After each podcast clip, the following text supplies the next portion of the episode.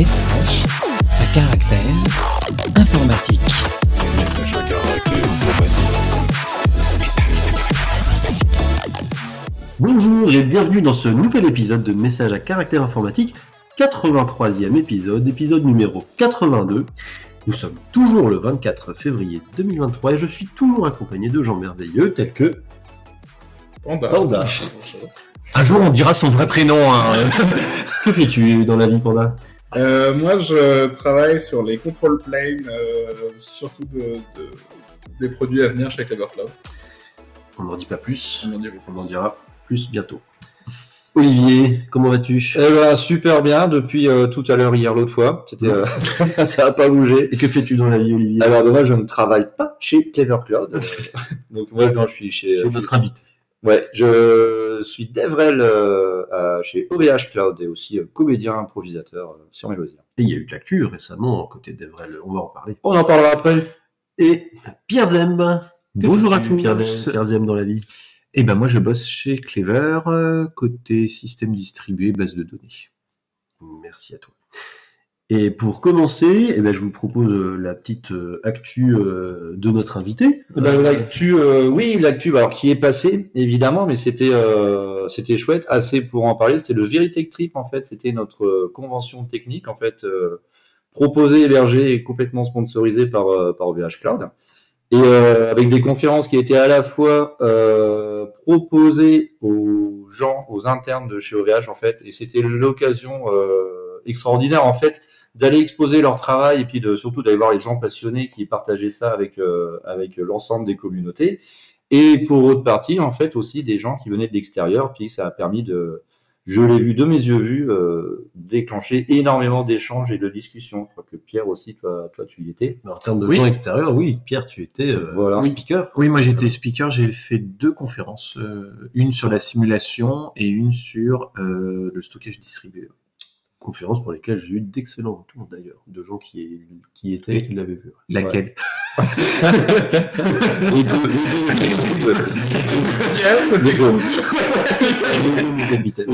une, une par rapport à l'autre, mais les deux.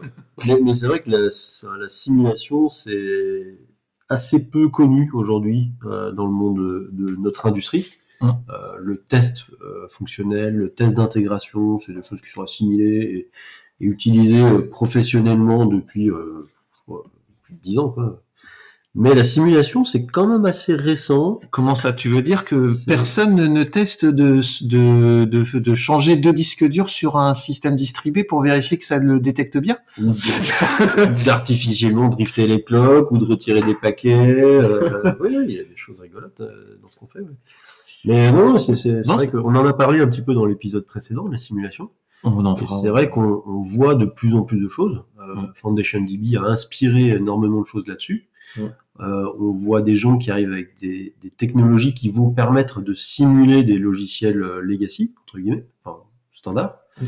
Euh, ça, Je pense que ça va, ça va bien prendre. on, on en parlera peut-être dans un épisode spécifique, parce que surtout que la techno est un peu cachée dans le marché aujourd'hui. Oui, on pourra. Bon, on pourra peut-être faire un épisode ouais, sur, euh, Ouais. sur ça. Spécial simulation, pourquoi pas. Et je pense que c'est c'est intéressant parce que c'est un signe de maturité, je pense, dans l'industrie.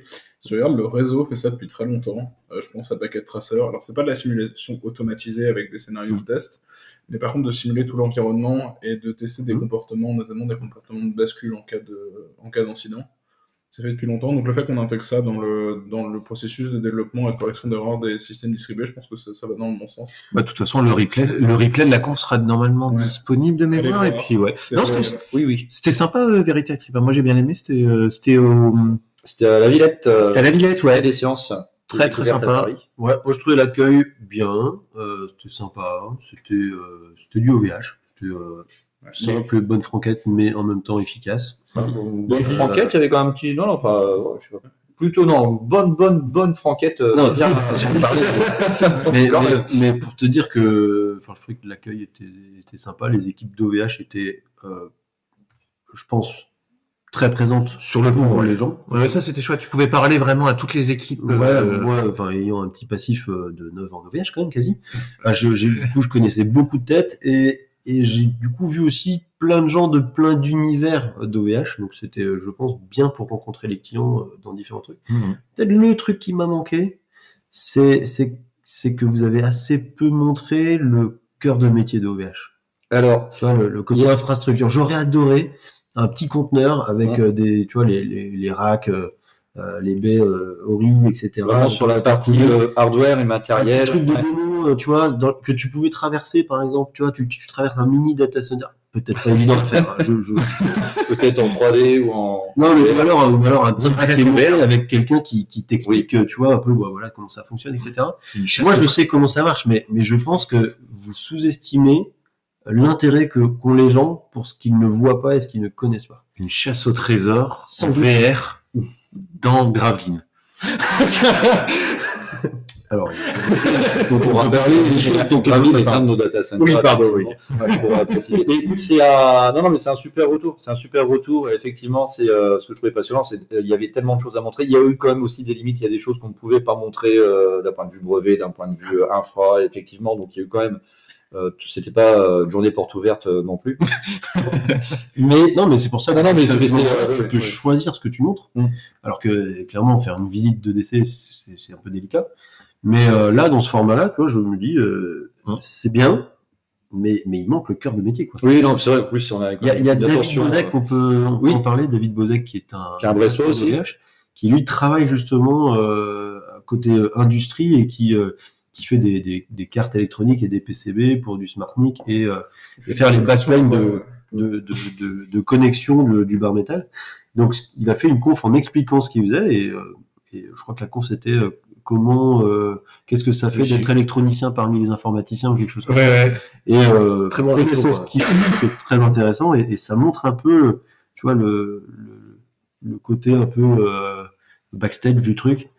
D'ailleurs, il y a eu un- une très très bonne vidéo de Linus Tech Tip euh, où ils sont allés euh, visiter au VH euh, certains décès, etc. Et ils en font une vidéo assez ludique, bien montée, assez efficace sur euh, le cœur de métier. Et j'invite tout le monde à aller la voir parce que On va mettre le lien. c'est, c'est, ça montre. Euh, bah moi, je trouve que c'est, ça montre euh, l'expertise d'OVH. Oui, c'est pas surtout qu'en fait, sans, je vais pas prendre ma, ma casquette euh, commerciale, mais c'est en fait par rapport à nos principaux concurrents, euh, on assemble nos machines en fait, on est, euh, on construit nos, on construit les serveurs.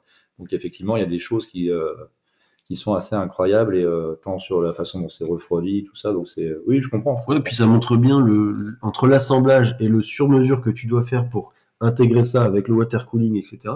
T'as le, les robots qui euh, te plient les tubes, etc. Enfin, c'est, c'est Et très bien fait et je trouve que c'est très méconnu. Les gens ne savent pas comment ça marche derrière. Or, on a un fleuron industriel Ouais. euh, qui sait faire ça et c'est bien de le montrer. Il y a de la vraie innovation industrielle euh, Ouais, ouais. technique, de la R&D à la mise en prod dans un cycle qui est quand même relativement court. Non, non, c'est- dingue euh, ce qui est fait sur le hardware. Non, mais c'est chouette parce qu'en fait, vous faites mon boulot là, donc c'est, euh, mais pareil, oh, c'est, top. Je- Voilà, On est- peux être plus d'accord. on est, on est très à l'aise, on parlait d'autant qu'on est une région Clever sur OVH, hein, euh, de même que Scaleway d'ailleurs.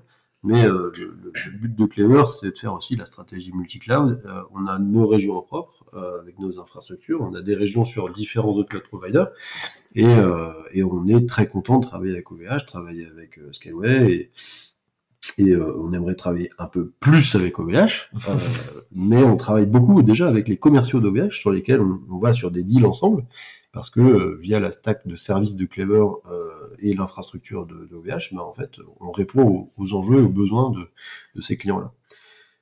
Euh, on va passer la fin de cet épisode. Alors, transitionnement, euh, la, la page de pub était longue. en parlant de pub, mais, mais, là, mais on peut pas dire, c'est- c'est pas biaisé du tout. Non, on va pas parler de pub. Non, non, mais merci pour ces, euh, retours et je, je Non, c'est- suivre évidemment. ce qui est drôle, c'est que euh, on n'avait pas prévu de parler de tout ça. Non, non, Euh, mais du coup, on va rajouter le lien euh, de Linux Tech Tip. euh. Oui. Euh, de pub. Premier, euh, premier sujet du jour. euh, Il y, a, Google qui a publié son manifeste V3 pour son, sa plateforme d'extension au sein de Chrome. Et, euh, en fait, il y a un blog post de chez AdGuard qui, euh, qui en fait euh, euh, explique comment Mozilla a défend, enfin défend en fait euh, le modèle de, de privacy des gens, etc. Parce qu'en fait, euh, dans euh, l'évolution de ce du manifeste de, de- des extensions, euh, Google essaie de restreindre le nombre de, de, de règles que tu peux appliquer euh, dans euh, dans une extension. Le but est évidemment euh, de limiter les adblocks parce que la pub Ah. euh, c'est très cher à Google, n'est-ce pas? Mm.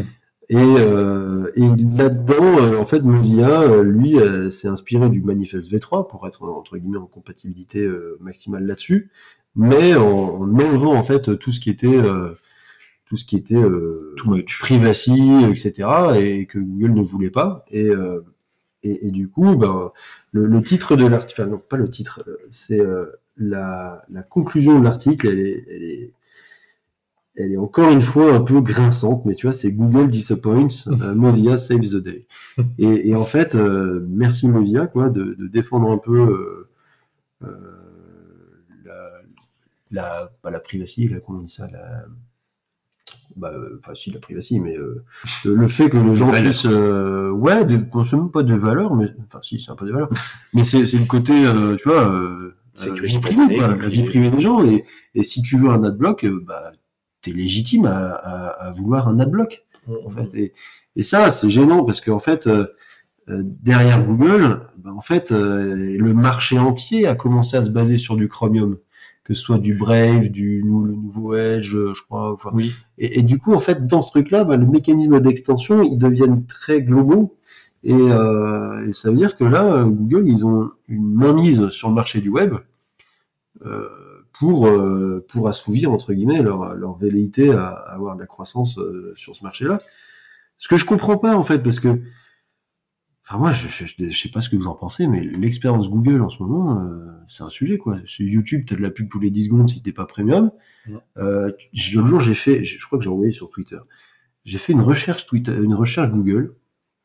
Il a fallu que je scrolle, voir que j'aille en deuxième page pour avoir des résultats, parce que je n'avais que de la pub. Que les annonces J'avais que des annonces sur les dix premières réponses du truc. Je me suis dit, mais, mais qu'est-ce qu'ils font là? Enfin, en fait, ils, ont, ils arrivent à un, à un niveau de, de mauvaise expérience utilisateur. Ils vont se faire bouffer. En plus, voilà, tu vois, tu tu commences à avoir du chat GPT qui repense un peu le search quand même dans l'approche euh, un peu traditionnelle. Et puis sur le, le- sur le côté Chrome, c'est pas la première fois qu'ils servent de leur part de marché euh, browser pour essayer de gagner de l'avantage euh, vis-à-vis des autres. On se rappelle de, je sais pas exactement quelle pièce de technologie c'était, mais c'était en gros, une, ils avaient fait un choix technologique dans Gmail euh, qui était pas optimal. Et en fait, ils ont poussé via leur part de marché dans le W3C le fait que tout le monde allait devoir- l'utiliser pour ne pas être en retard sur les concurrents. Euh, je- J'essaierai de C'est pas retrouver une le- histoire de, de web component. Ouais, je sais pas si Je c'était du web component ou je sais plus, mais en tout cas ils étaient euh, ou de ou de container, je sais plus ce que c'était, mais mais donc c'est pas des pratiques qui sont euh, qui sont acceptables si on veut un, un marché à peu près euh, à peu près équilibré et du coup chapeau à Mozilla de, de Ouais, de une- protéger ça en fait. Google a du mal à innover en ce moment, je trouve, quand même, euh, sur, des, sur plein de sujets, hein, même en tech. Pour le coup, euh, je trouve que ça bouge beaucoup moins en, en ce moment. Il y a eu une époque où c'était euh, c'était la folie. hein. Bah, quand tu discutes avec les, les Googlers, enfin les anciens Googlers, etc. Avant, c'était une Par bonne les ingénieurs, visages, ils avaient, ils avaient plein d'idées, ils testaient plein de choses. Alors, c'est aussi pour ça qu'ils butaient plein de choses. Mais à la limite, euh, c'est pas, enfin, c'est de l'expérimentation. Aujourd'hui, euh, ces, ces gens-là sont écœurés de voir que tout est drivé, je vais pas dire par du produit, mais, mais par des valeurs qu'ils n'ont pas, en fait. Mhm. Et, c'était une boîte technologique qui est en train de faire sa transition. Euh, alors, il y aura toujours des sujets technologiques, mais euh, moi, je suis presque inquiet, en fait, parce que vu la complexité du système qu'ils ont, euh, faut comprendre que Google, il n'y a rien de standard. hein. La libc est pas standard, le kernel est limite pas standard. Quand la libc est pas standard, c'est-à-dire que tout ce qui est au-dessus, c'est du in-house Google, tout est sur mesure, ce qui est euh, Ils empilent les stacks sur les stacks. hein. Ouais, ce qui est connu aussi pour être un problème des, des gens qui étaient chez Google et qui repartent ailleurs, c'est que du coup ils veulent tout recréer comme chez Google, mais sauf que bah c'est pas pareil. Les auditeurs les, les moins techniques qu'on pourra avoir, en fait, faut, faut vraiment imaginer comme un, un univers alternatif en termes de tout ce qui existe. Mm. C'est-à-dire que les voitures n'ont pas la même forme, les maisons n'ont pas la même forme, La route n'a pas la même forme. une euh, brique n'a pas la même forme. Les panneaux d'indication. Il n'y a rien qui est pareil. c'est comme si tu faisais le parallèle entre du train et de la voiture. Et tu dis, bah, prends ton train, euh, tu vois. Et en fait, toi, tu as des routes et tu as quelqu'un d'autre qui a des roues, euh, tu vois, des roues carrées, enfin des roues de train. Et tu lui dis, bah, va sur ma route. Et il dit, bah, c'est pas compatible, en fait. Ça ça amène des vrais problèmes d'usage de gens qui, qui repartent ou qui arrivent chez Google. Et ça amène aussi un certain nombre de discours euh, pas forcément pertinents de gens qui viennent de chez Google sur comment il faut faire de la technologie. Euh, je pense à, à des discours sur la facilité d'utilisation de Kubernetes que Google a tenu pendant très longtemps, ou la, faci- la facilité d'opération de Kubernetes. Oui, après ça, c'était biaisé pour, euh, pour vendre du Kubernetes, je pense. Ouais, mais c'est-à-dire que ça commence, en fait. Euh, mais, euh, À partir du moment où le produit prend le pas sur le truc et que du coup, tu as de la force marketing mais qui bullshit un peu, tu vois. Parce que les, les vieux Googlers, je veux dire, ils étaient, euh, ils étaient euh, entre guillemets, euh, orientés tech. Alors, ils faisaient des papiers, certains, mais, mais ils bossaient sur de la techno, et de la techno qui avait 10 ans d'avance. Et aujourd'hui, je pense qu'ils ils ont encore ce capital-là, Mais mais pendant je combien de suis- temps hein mais voilà, parce que bon, il y a de la concurrence qui arrive, euh, euh, notamment chinoise, hein, parce que en fait, euh, il faut se dire que quand tu es dans le berceau US, ton marché globalement, il fait euh, 400 millions de personnes. Donc, quand tu fais du web ou un, un magasin géant ou je ne sais quoi, tu dois faire un service scalé pour 400 millions de personnes. Quand tu es en Chine, Ou en Inde, hein, c'est pareil. ou en Inde, alors Inde, ouais, ils sont un peu en retard quand même. Un peu. Mais en Chine, euh, ben t'as euh, plus du double, en fait. Bien, bientôt le triple même, tu vois, des US. Donc en fait, ton enjeu technologique pour faire tourner ton service, si jamais il a du succès, eh ben il est gigantesque. Et donc en fait, euh, ils ont des, des contraintes euh, pour euh, pour faire tourner euh, leur service, euh, soit de chat, de messagerie, de je ne sais quoi, euh, à l'échelle et à une échelle qui est euh, qui est faramineuse. Et ce et ce que les gens se rendent pas forcément compte, c'est qu'ils publient. C'est-à-dire qu'il y, a des- il y a des articles de recherche, il y a des blog posts de Alibaba qui expliquent euh, les problèmes qu'ils ont, et, et c'est vraiment comparable. quoi. Ah, c'est même pas qu'ils publient, c'est qu'ils ils publient même en open source. Hein. Ouais, c'est ça. C'est- C'est-à-dire que c'est pas euh, forcément très connu, mais non, non, ça fait avancer euh, la tech au global. Ouais, les Chinois, ils sont. C'était un, un ralentissement finalement de, de Google en termes de, je sais pas, de, de leadership ou de- d'innovation euh, par les, euh, à cause des Chinois. Je sais pas. Alors, J'ai fait déjà un raccourci là, de faire le bien dans, dans, dans, dans tes propos. C'est même plus un- Non, je, je pense pas parce que, parce que en fait, ils ont pas encore tout le marché européen. Alors non, parce qu'il y a beaucoup de Chinois dans Google. Non, non, mais même sans ça, enfin, je, sais pas, je, je voyais pas ça comme une, une question de marché. C'est qu'effectivement, tu l'as dit au début, c'était des hypertextes ont créé la boîte et tout ça. Que finalement, la direction ou le, ça a dû changer, que ça devient market et business. Mais il faut pas oublier que Google avait peu de produits aussi. En fait, ils bossaient sur une technologie et un socle technologique euh, assez important pour, avoir- pour leurs produits. Leurs produits, c'était globalement le search et, et l'ad après dans le search. Euh, Là-dedans, ça, ça, ça s'est un peu entre guillemets élargi et aujourd'hui, enfin, ils veulent, ils veulent tout faire parce que comme toute euh, logique empirique américaine, n'est-ce pas, ils doivent conquérir le monde. Mais, euh, mais du coup, ils vont faire le collaboratif euh, entreprise, euh, ils vont aller faire euh, La voiture. euh, ouais, la voiture, ils veulent faire la, euh, YouTube, machin. J'ai, euh, bah, Apple Pay, quoi. Euh, La différence entre euh, Apple Pay, Google Pay, mais la Google différence Pay, entre, entre Apple Pay et Google Pay, pour ceux qui savent pas, c'est que Apple Pay, la transaction, elle est tunnelée euh, de, du téléphone jusqu'à euh, l'organisme bancaire derrière. Google, ils ont mis une petite ça étape entre les ça deux. passe par chez eux. ouais. Ça passe par- En ils font- Google est le tiers de confiance, en fait. Et comme ça, eh ben, ils, hop, euh, ils ont absorbé un peu. Alors, toi, t'achètes quoi et tu t'appelles comment et t'es qui? Oui, t'as un Android en plus. Oui, c'est bien. Les mecs, si on avait pub, tu t'attendais à ce qu'ils fassent quoi? Ah bah non, mais enfin, tu vois, ça c'est c'est important. Et c'est là où, tu vois, Apple, bah, ils ont compris ça. Alors après, faut pas être dupe, tu vois, c'est leur marketing.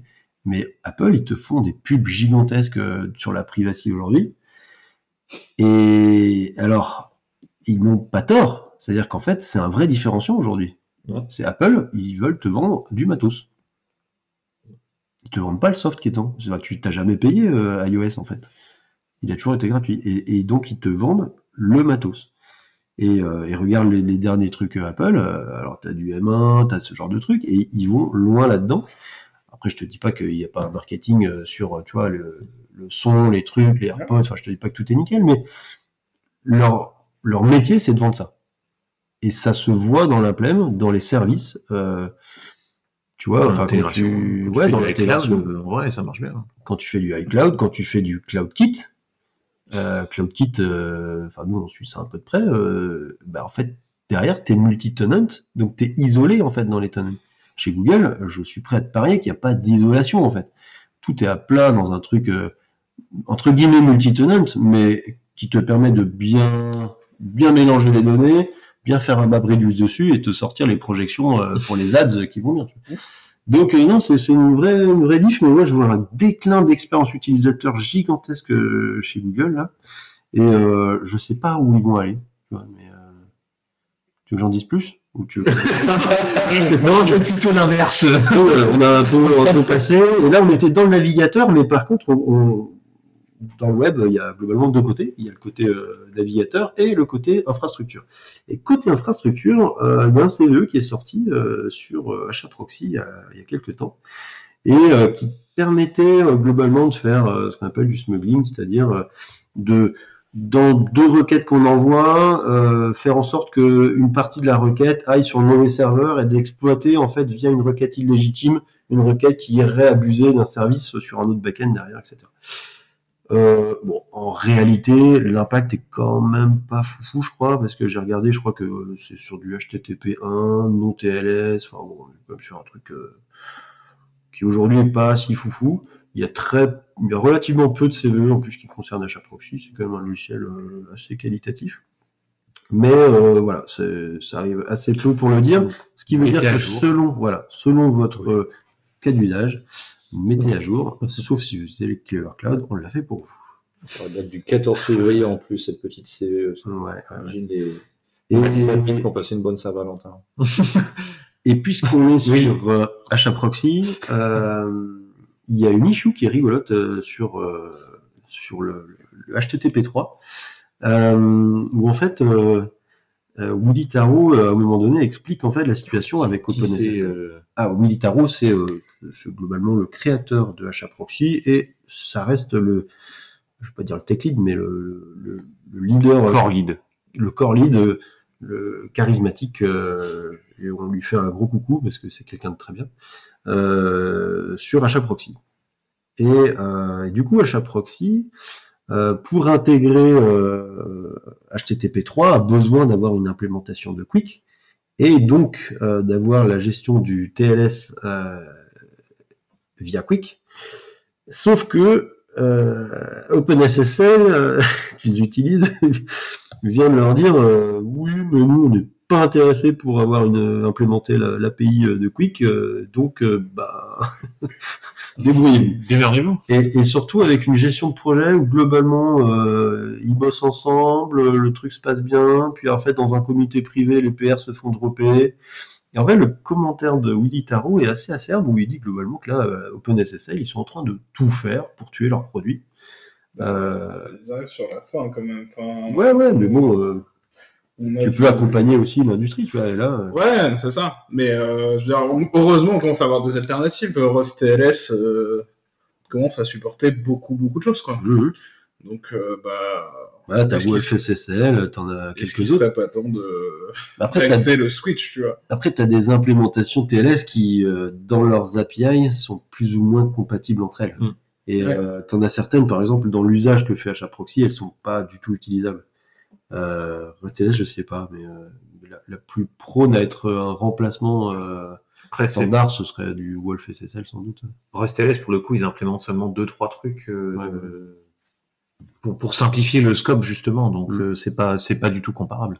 C'est facile pour un, quand tu fais, euh, quand tu, tu, tu travailles sur des stacks euh, récentes, tu vois, où tu sais que ton client et ton serveur vont à peu près euh, être euh, récents. T'as plein de, de, de, de- de- d'objets IoT. Ouais, mais ou là, de- on est dans, là, on est dans l'implémentation, tu vois. Donc, Oui. euh, t'es pas obligé d'avoir une implémentation SSL pour supporter tous tes protocoles. c'est vrai. Donc, euh, donc on peut, ça peut vouloir le coup de se poser la question. Et si les mecs veulent pas supporter Quick, bah, c'est peut-être le moment de bouger. hein. Après, c'est pas, c'est pas des petits. C'est pas gratuit. hein, mais, euh, Même pour une boîte comme HAProxy, je pense que c'est pas gratuit du tout, du tout. hein. C'est pas gratuit, mais euh, enfin, t'as- c'est pas gratuit non plus le temps où tu passes ta vie à patcher des CVE parce qu'OpenSSL est trouvé, tu vois. Il y a quand même un passif, euh, genre de faille Ouais, OpenSSL. c'est surtout si te euh, limite, de- enfin si c'est limitant au point de te sortir du, bah, tes implèmes obligatoires. de, ouais, de l'implème standard du marché. standard. hein. Alors puisqu'on parle d'implème standard d'ailleurs, euh, dans cette même issue, il y a un truc qui est rigolo, c'est qu'au début, t'as as des gens tu sais, qui, qui disent bah, pourquoi c'est pas dispo, regarde dans Wikipédia, dans Wikipédia c'est écrit euh, HTTP3, etc. Et en fait, euh, Willy Tarot, euh, il, a mis un petit commentaire en disant euh, je rappelle quand même que Wikipédia c'est pas l'IETF. Hein. Et c'est parce que tu as HTTP3 qui est décrit dans Wikipédia parce que Google a fait un blog post dessus euh, que, euh, idée, ouais. que la spec est normée et en fait euh, quand, tant que la spec, la spec n'est pas arrêtée par le working group euh, IETF eh ben ça peut bouger c'est un brouillon. Euh, ouais c'est un brouillon et, et en vrai tu mets pas un brouillon en prod quoi donc euh, Il y a des gens qui font ça, ils ont des problèmes, quoi. Attends Olivier tu voulais nous dire quelque chose Euh, sur le- rapport VH, tu sais que ça fait que un an et que je suis très très vieux, donc j'ai une expérience avant. Mais non, non. ou alors tu, dis que, tu veux dire que tu mets plus en prod Déjà, déjà, il y a beaucoup moins d'incidents depuis que j'y touche. donc voilà ça fait un, un ensemble de, de d'infos con- concernant euh, HAProxy euh, qui sont assez assez rigolotes mais ça veut dire quoi? Ça veut dire qu'à mon avis oui euh, OpenSSL là euh, ah, on arrive quand même à-. Alors après, certainement, enfin, je vois plus beaucoup de nouveaux projets qui démarrent, qui reposent dessus. Ah bah, euh, Systématiquement, euh, c'est comme d'autres implèmes qui sont utilisés. ou alors au moins ils ont une implème qu'on peut, qu'on peut, si tu reposes sur l'OS ou ce genre de truc. Bah, mais il y a beaucoup de, tu t'en, enfin, Si tu tapes la libSSL de l'OS, ce genre de truc. Bah mais- ouais. En Rust, la plupart des, des logiciels essayent de fournir en fait euh, via système de, de, fonction- de features, de fonctionnalités. En fait, ils te donnent le choix entre OpenSSL et RustTLS. Alors c'est du boulot hein, parce qu'il faut, faut swapper euh, les implèmes, mais euh, de mémoire, RustLS, quand ça supportait beaucoup de choses. Hein. je sais plus. euh, Ah bah, je pourrais pas te dire. euh, Et puisqu'on était dans la sécurité, je vous propose euh, d'enchaîner sur un communiqué euh, via un blog post de Claude Flair qui dit avoir mitigé une attaque à 71 euh, millions de requêtes par seconde. Ça commence à faire. Hein. C'est pas mal. euh, C'est pas mal. Euh, ils disent le volume ou pas? Non. Qu'en vrai, euh, 60 000 de 10 millions, si tu es sur une base de 50 kg euh, de la page ou de la requête, euh, On a acheté deux. 55 x 7, 35, tu es sur du 3 Tera 5 quand même. euh, ça- Ça a commencé à être sérieux. Donc c'était sur 30 000 IP, euh, 30 000 IP sur 3 Tera 5, je sais pas quelle est la capa du réseau OVH aujourd'hui, mais je sais qu'il y a quelques mois, euh, on était sur du 3, 3 4 Tera, il me semble. Donc, t'imagines, ça ferait une saturation totale de la capa d'OVH. Global. Peut-être pas global. Je sais pas. Si, Ouais, c'est ça. la, la capa euh, d'un geste sur tes pieds, quoi. Ouais, Donc c'est pas, c'est pas ridicule. Hein. très ridicule. Et ils disent qu'ils ont globalement euh, fait quasiment x2 par rapport à celle d'avant. Bah, c'est tous les ans, à chaque fois, on fait, j'ai l'impression qu'on fait x2 euh, sur. euh, Ouais, mais ce qui m'étonne, c'est qu'ils disent que c'est venu de 30 000 IP différentes. Et ils disent que c'est des botnets, mais ils disent pas sur quoi ils étaient installés. Je suis un peu triste. En général, il y a des trucs marrants. J'avais entendu parler d'une attaque chez OVH qui était basée sur des caméras. C'est-à-dire que c'est pas spoofé déjà. Bah non, c'est des vrais IP, ouais. Donc c'est effectivement un botnet euh, latent derrière qui est passé en HTTP2. C'est marrant ça. Bah t'as le streaming, quoi. Donc, euh, Ouais, je pense que tu ouvres la clé et tu, euh, et tu... tu, et tu, et tu, et tu vas dedans, hein. Ouais. Bon. Et c'est- bravo euh, à ceux qui étaient d'astreinte chez Cloud Flair parce que ça a dû bien sonner quand même. 14 février aussi, sans doute. Il y a un truc que je trouve très intéressant sur le placement de Cloudflare, c'est qu'en fait, euh, ils voient ce qui se passe sur Internet. Et euh, ils voient ce qui se passe sur Internet, parce qu'ils sont globalement au milieu, c'est un travail. sacré acteur, ouais. C'est ça, et du coup, ils font leur. euh, Je vous invite à aller regarder les rapports d'incidents euh, qu'ils publient sur leur blog post. Le dernier en date avant celui-là qui était super intéressant, c'est quand Facebook a foiré ses DNS. Et du coup, euh, les gars se retrouvent euh, avec la strinte qui sonne parce qu'ils ne résolvent plus Facebook. Et du point de vue de Cloudflare, c'est un problème parce qu'en fait, ils font cache DNS pour des, des- des centaines de milliers, voire de, de millions de personnes. Et du coup, euh, ils se disent, bah, on a dû faire quelque chose, c'est Facebook. ils prennent 20 minutes en crisis room à faire le tour du truc, et à la fin, ils arrivent à la conclusion qu'en fait, non, Non, c'est Facebook. qui a. raison plus. J'ai glissé, chef. Ça, ça paraît pas, moi j'imagine bien la situation des gars qui sont dans ce, dans ce classe, c'est que tu essaies d'aller au truc le plus probable, en fait, dans la façon dont tu traites tes Oui. incidents. Et du coup, c'est pas du tout le premier truc que tu dis Facebook, Facebook est tombé. Et, et c'est assez improbable. Et du coup, ils ont fait un rapport d'incident sur ce truc-là avec leurs mesures, leurs observations et tout. Et en termes de, de lessons learned et de, de- d'expérience sur ce qui se passe sur Internet à grande échelle, je pense que c'est super important d'aller lire ces trucs-là. Ça donne plein d'éléments de contexte pour comprendre comment marche. euh, Est-ce que la badgeuse est encore exposée à Internet? On pourrait leur faire une petite blague. D'ailleurs, Je crois que Euh, apprécié. ouais. pour, pour, euh, clôturer euh, sur ce sujet, euh, en fait, euh, le- l'origine de ce DDoS, en fait, c'est euh, sur l'évolution du ransomware. Euh, t'as le ransomware qui vient euh, quelque part chiffrer, bloquer des choses, et t'as le rançon, enfin la recherche de rançon en DDoS attaque, dont le but c'est en fait de te, de te noyer complètement applicativement. euh, avec euh, souvent un pass web qui te dit euh, paye-moi ça ou je continue de t'attaquer et tu prends des, des tonnes et des tonnes de requêtes comme ça. Et, euh, et en fait, là, ils en prennent quand même euh, 80, une augmentation de 80% euh, euh, année sur année. En Euh, fait, c'est dur à adresser. donc, alors, pas, moi je, moi, je trouve pas. Je pense qu'elle elle a été bien mitigée, comme je pense. Non, mais oui, mais pour des acteurs comme OVH ou comme Cloudflare, ça se fait. Ou Clever. Ou Clever, ça se fait. Mais mais euh, il y a plein de plus petits, tu vois, pour qui c'est compliqué. Et en fait, là où je dis que c'est pas facile à adresser, c'est dans le sens que le seul moyen que tu as d'éviter une attaque DDoS, c'est de filtrer le trafic. Si tu fermes tes connexions, deny de service, ils ont gagné. Si tu laisses le trafic rentrer, tu ne réponds plus, ils ont gagné. Et du coup, ça te met dans une situation où si t'as pas la capacité de filtrage, le jour où ça t'arrive, t'es mort. Oui, c'est d'où l'idée de mitiger, parce qu'en fait, euh, bloquer un truc comme ça, bon là, quand même, 3 terrains, le problème, c'est que ça, si t'as pas la capa de prendre l'attaque, en fait, ça va, Ouais. ça va bloquer avant que la- l'attaque n'arrive. Ça va bloquer sur tes partenaires, Ouais. sur tes points de peering. Donc, tu peux même pas aller euh, nettoyer le, le flux HTTP parce qu'en fait, tu le reçois même pas. Euh, donc, sur ces volumes-là, il y a quand même un, c'est quand même pas évident. Mais euh, sur de la plus petite attaque, euh, nettoyer du HTTP, ça se fait pas si mal que ça.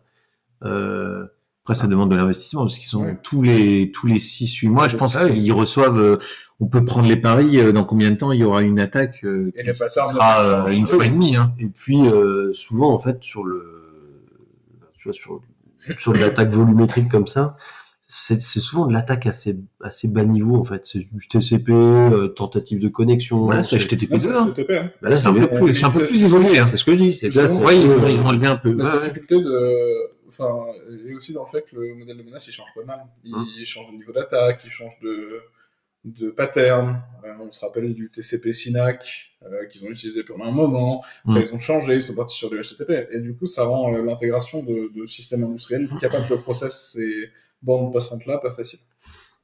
Donc, donc vrai sujet. Bah, encore une fois, bravo à Cloudflare de, de publier ces trucs-là et d'être aussi précis avec les records, etc Hum, hum, hum. super intéressant. Allez voir le lien et faites un, un tour via euh, le- leurs autres rapports d'incident. À chaque fois, c'est enrichissant, on apprend. Mm. Est-ce que euh, ça aurait été pareil avec un Mac M3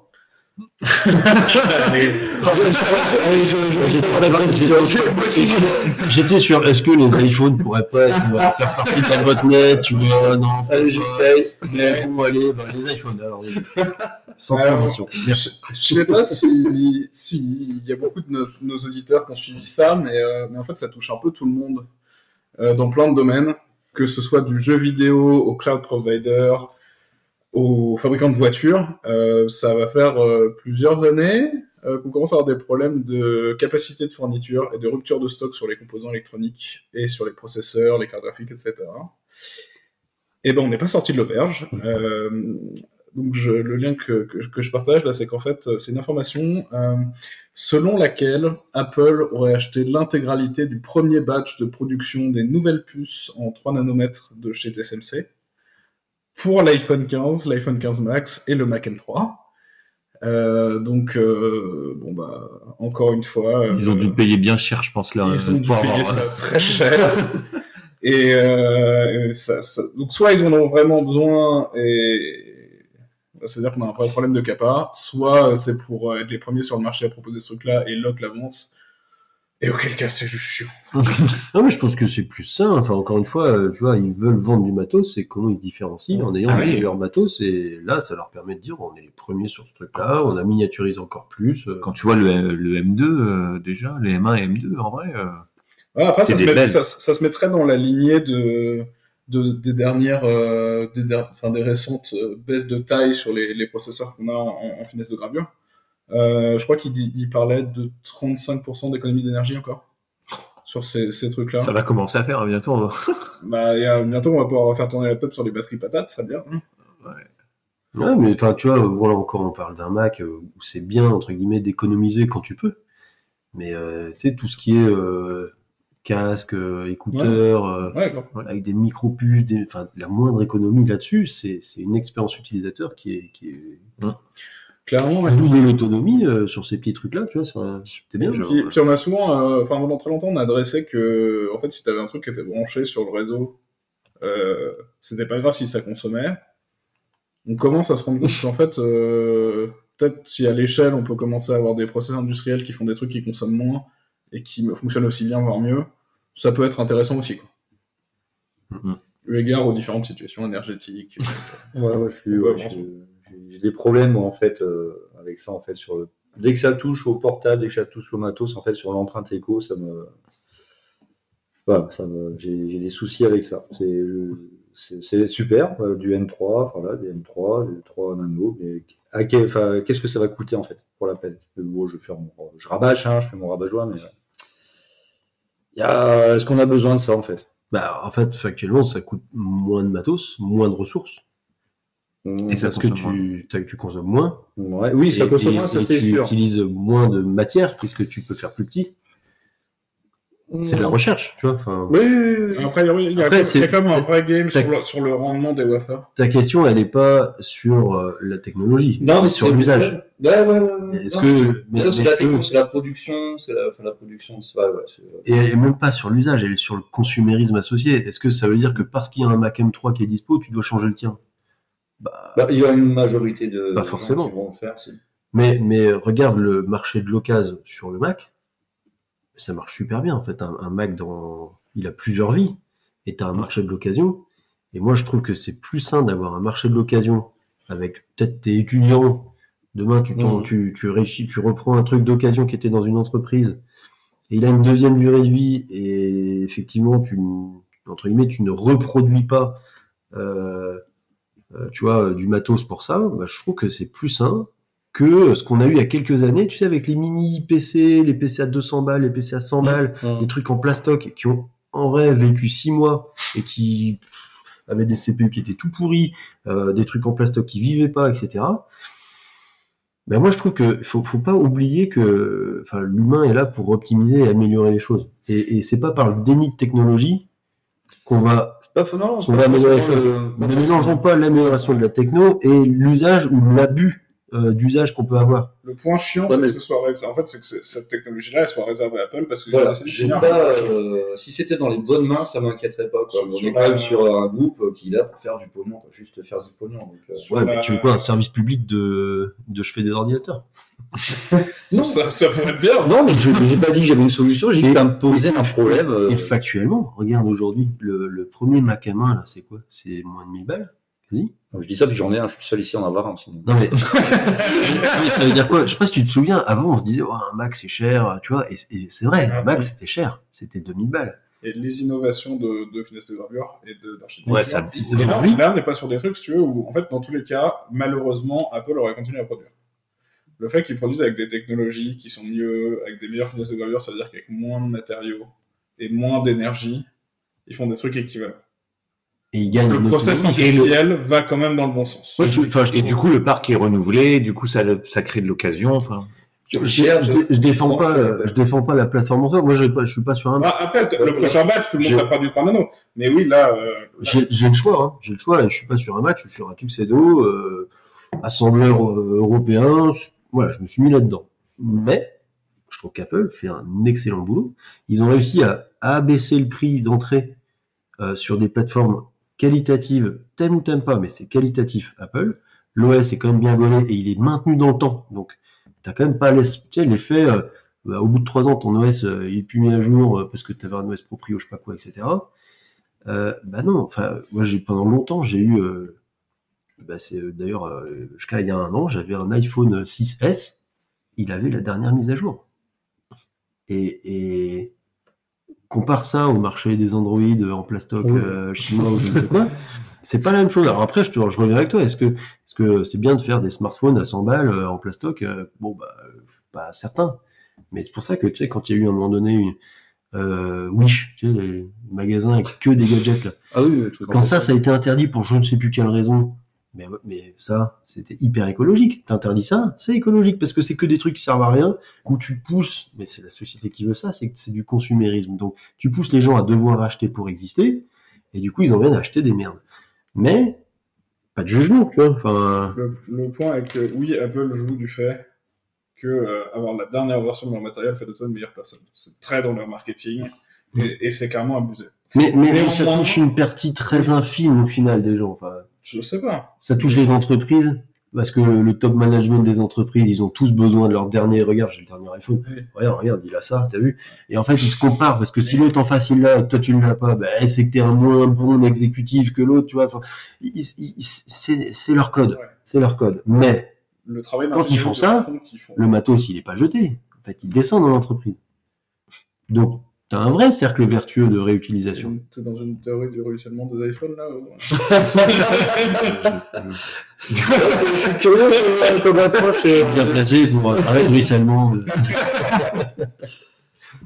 non, mais enfin. Est-ce que- vos, vos retours sont, sont intéressants, mais c'est euh, voilà, c'est bah, c'est le fait que ça soit voilà, c'est Apple soit propriétaire de cette techno là. Il n'est pas Euh, propriétaire de la non, techno. ouais. Non, enfin voilà, mais en gros, Ce il sont le les devient, premiers à de avoir fait, accès. de fait, le deviennent euh, Ouais. globalement.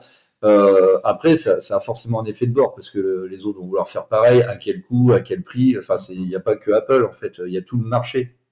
Et euh, Mais à Euh, quel coup, à quel c'est prix, mais le c'est bien. veut y aller. Mais c'est bien, et c'est normal. Et plus tu peux graver finement, plus les gens vont vouloir le faire. Mais comme disait Panda, euh, tu dois faire ton produit. Est-ce que tu choisis du 7 nanomètres ou du 3 nanomètres? Non, mais à quel coup tu passes de l'un à l'autre? Voilà. Mais non, mais c'est Mais ton euh, c'est ton, c'est ton, c'est ton organisation de ton chip pour que tu puisses t'optimiser pour cette gravure-là. Mais c'est un, C'est un- principalement Ouais, l'ingénierie. ça c'est de l'ingénierie de design en amont. Mais, Dans le, dans le procédé. mais le coût, si tu veux, admettons que ça t'ait pris 6 mois à une équipe de 10 ingénieurs. Mais tu vois l'effet de, de levier. C'est que dans la production de, je sais pas, mettons d'un iPhone 15, bah, l'impact d'un iPhone 15 aujourd'hui euh, sur la Terre, contre une équipe de Digus, euh, sans doute très bien payé, Ouais.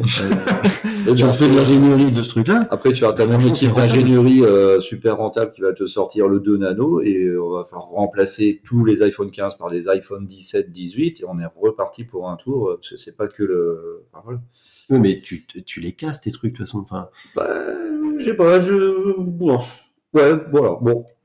J'attends de voir. le J'attends but de n'est voir. pas de changer pour changer. Tu vois, Bah, c'est ça le, le truc, c'est qu'eux, ils sont quand même là. euh, Enfin, ça va Ouais, moi, ça a changé pour je te changer. prends mon exemple. Là, jusqu'à il y a quelques semaines, j'avais un iPhone 11. Euh, C'était un 6. non, euh, quand je suis arrivé à Clément, j'avais récupéré un iPhone 11. C'était l'ancien de Quentin. C'était large assez pour moi, c'était très bien. Et, euh, et, et tu vois, en arrivant, j'ai besoin d'un téléphone.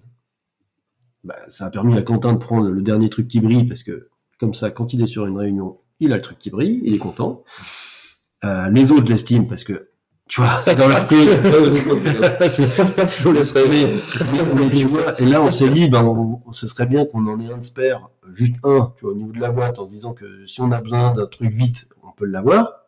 Ok, moi j'ai eu une opportunité de prendre, euh, prendre le nouveau, mais tu vois, j'étais pas poussé par il me faut le dernier absolument, et je m'en fiche. Non, effectivement, ce qu'il faut se méfier, c'est les pratiques du style euh, obsolescence programmée de logiciel, etc., où Apple a déjà essayé, s'est fait. Ouais. Et ça, il faut être vigilant et pas le laisser passer, mais tant que tu as du matériel qui marche et qui peut être utilisé en occasion et qui continue de faire son travail, c'est ok. Et le fait d'avoir du- de l'ingénierie et du produit de qualité, du matériel de qualité, t'emmène plutôt dans ce sens-là. Ça, d'accord. C'est un effet. Mais pour moi, Apple, c'est pas des bienfaiteurs, euh, Non, bienfaiteurs de l'humanité. et de- Non, mais là, c'est- pas ce qu'on dit, hein. Voilà, là, c'est ce qu'on sur dit, cet argument-là. plus mais, euh, équilibrés que les autres. Mais ce qu'on dit, c'est que quitte à, quitte à vendre du matos, autant que ce soit du matos qui vive bien et, et dans le temps. C'est pas pour ça que, que non, Apple est écolo par essence. Non, voilà, notre c'est discours. business, on sait aussi. Hein, la réutilisation de matériel, c'est euh, c'est écologique, mais là, j'ai le encore premier un- ressort, c'est le, c'est business. J'ai encore un MacBook euh, à la maison, c'est un de 2015, un mythe 2015. Je viens de changer la batterie là, parce que bon, l'autre elle avait fait, euh, elle avait gonflé quand même. Mais euh, bah, le truc il a 10 ans, tu vois.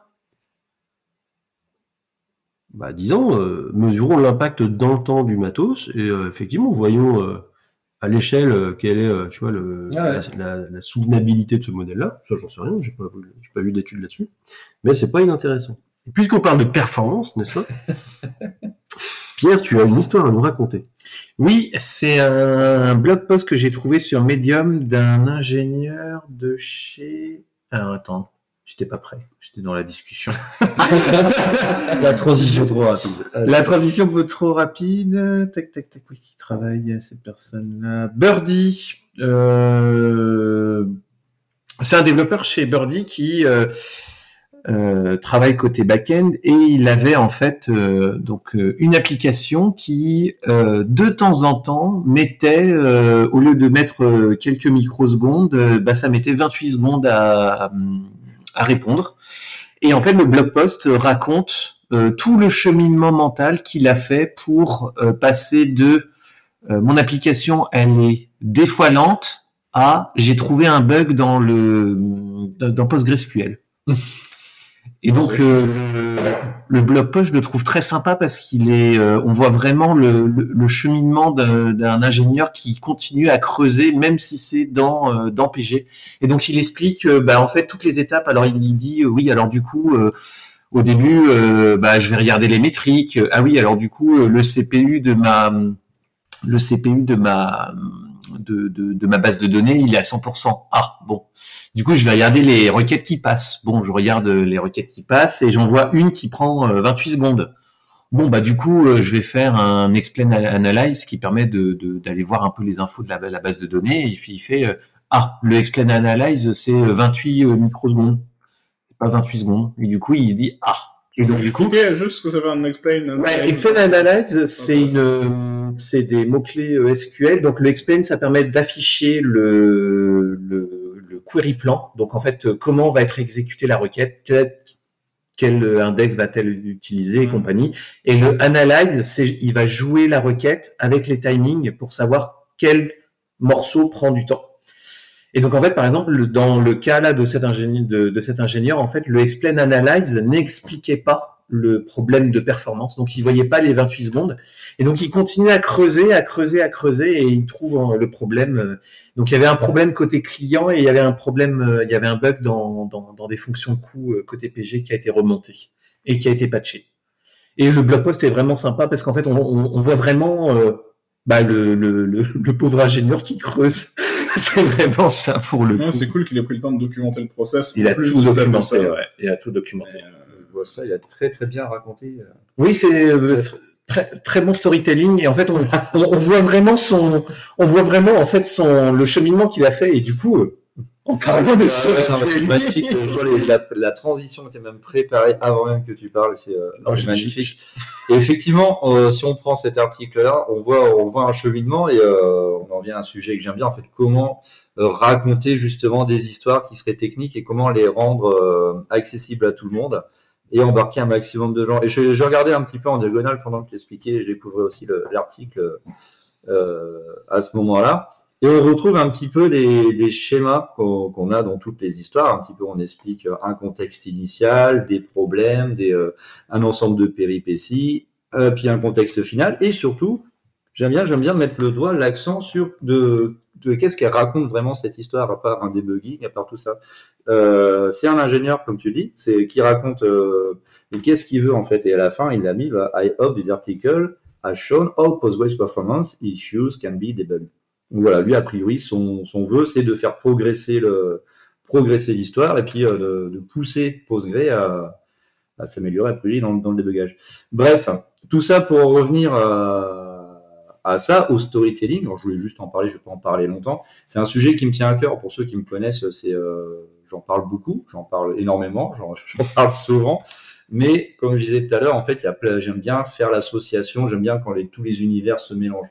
Et je suis un passionné, j'adore, je fais du théâtre d'impro, je l'avais dit euh, en me Mhm. présentant. Et sur euh, l'improvisation, en fait, on a, on a tous les, tout est, on est à l'écoute, tout est, euh, on est en hyper écoute. Et on a aussi, en même temps, on a des processus de création spontanée. On doit euh, gérer, euh, on doit construire une histoire, on doit se positionner, on doit jouer, et on, est avec des partenaires. Et tout ça, c'est euh, passionnant et on peut l'utiliser. J'en prends des outils et je me suis rendu compte qu'au travail, dans mon quotidien, avec, même avec mes interactions, avec soit avec des collègues ou euh, que je sois dans des conférences ou voire même en train de donner une conférence, j'ai énormément d'outils à disposition qui me permettent toujours d'essayer de livrer le, le, message de la meilleure des façons possibles à mon public. Et comment? En utilisant juste euh, les, bah, des choses qu'on connaît depuis la nuit des temps, c'est en fait l'histoire. Comment raconter une histoire? Et finalement, euh, ce que j'explique assez, euh, assez souvent, c'est qu'on on connaît tous les schémas de structure narrative, parce qu'on nous raconte des histoires depuis qu'on est tout petit, on est tous des experts, mais à un moment, quand on commence à rentrer, à raconter une histoire dans ce cadre-là, automatiquement, on arrive, on rentre en phase avec les gens et euh, ils s'attendent à ce que tu vas dire et du coup, on crée On accroche, ouais. voilà. Donc voilà, c'était juste pour faire une petite parenthèse euh, là-dessus. Euh, il se trouve que tous ces outils-là que j'ai, j'essaie de les donner, à, j'ai mis à disposition en fait de à qui veut. Donc autour de moi, ça marche assez bien. Donc j'ai, euh, ça fait un, je, je, je sais pas, ça fait bizarre. Hein, j'ai l'impression de faire de la promo, mais euh, j'ai l'occasion de donner des conférences en fait sur la structure narrative. Donc là, on a, on a le lien. euh, Il y aura quelques vidéos aussi euh, sur ce lien-là. Euh, et euh, je suis en train de pousser ça maintenant, de rajouter d'autres outils de, d'un- de, d'acteurs, de comédiens en fait sur la, la, la façon de parler, la façon de se tenir, la façon de, de communiquer avec, avec un public n'importe lequel, etc., etc. Et que ça soit en vrai, mais aussi par l'écrit, comme on voit là dans ton article, c'était euh, c'était clairement ça. Il y a une structure narrative classique et qui euh, finalement a marqué ton attention et tu l'as restitué de, Mhm. de manière euh, simple, intuitive, parce que quand on regarde, c'est un schéma, un schéma qui est connu. Oui, surtout quand, quand tu débugs ce genre de problème-là et que tu continues à creuser. euh. Ouais, en fait, euh, ce, qui, ce qui est, ce qui est super intéressant dans, dans ce que tu, ce- dans ce que tu proposes, c'est qu'on a quand même beaucoup de. En fait, on devient très sélectif sur ne- comment on donne notre attention parce qu'on est très sollicité par plein de choses, par de la pub, par. Et du coup, euh, quand tu veux que ton discours soit entendu, produire un, un moyen de transmission de, de connaissances ou d'informations de qualité, bah, c'est nécessaire. Et on est amené de plus en plus, à, par ce qu'on fait là, par euh, des conférences, par des blog posts, à essayer de, à essayer de partager de l'information potentiellement de- d'intérêt euh, assez général, le mettre dans une forme qui fait en sorte que ce soit agréable aux gens de le lire. C'est ça, et surtout, on est dans des métiers où il y a euh, des, franchement tellement de sujets, de discussions, d'expositions, on pourrait parler de tellement de, de sujets techniques, enfin il y- il y en a plein, que si tu mets les formes en fait pour la présenter, pour en parler, euh, en boutiquant bien ton histoire, euh, tu peux embarquer des gens qui ne sont pas forcément au fait ou qui vont connaître en fait la techno, mais ils vont trouver l'histoire sympa et du coup tu vas, euh, tu vas les embarquer quand même. Dire, Ah non c'est bien, ah oui ça me rappelle des trucs et puis Ouais. et ça et ça marche. Donc c'est, je trouve ça, je trouve ça chouette et donc je profite à tous ceux qui veulent des conseils, des suivre ça, voilà, de, de se rapprocher de Mm. moi. Je... Et on mettra le lien Ouais. de tes ressources, évidemment, euh, en description. Et euh, sans transition, Ouais, parce que là, euh, euh, compliqué, euh, l'outil d'épisode. j'ai manqué d'inspiration. Oui, euh, l'outil d'épisode, euh, très sympa. En fait, il y, a un- il y a un truc qui vient d'être mergé dans Podman. Podman, qui est un système pour faire tourner des conteneurs, qui s'appelle Quadlet. Et en fait, euh, Quadlet vient intégrer encore plus euh, Podman avec systemd. Et ce qui permet en fait d'avoir euh, euh, une intégration et pouvoir faire tourner des conteneurs, euh, mais gérés via systemd avec le cycle de vie de systemd, etc.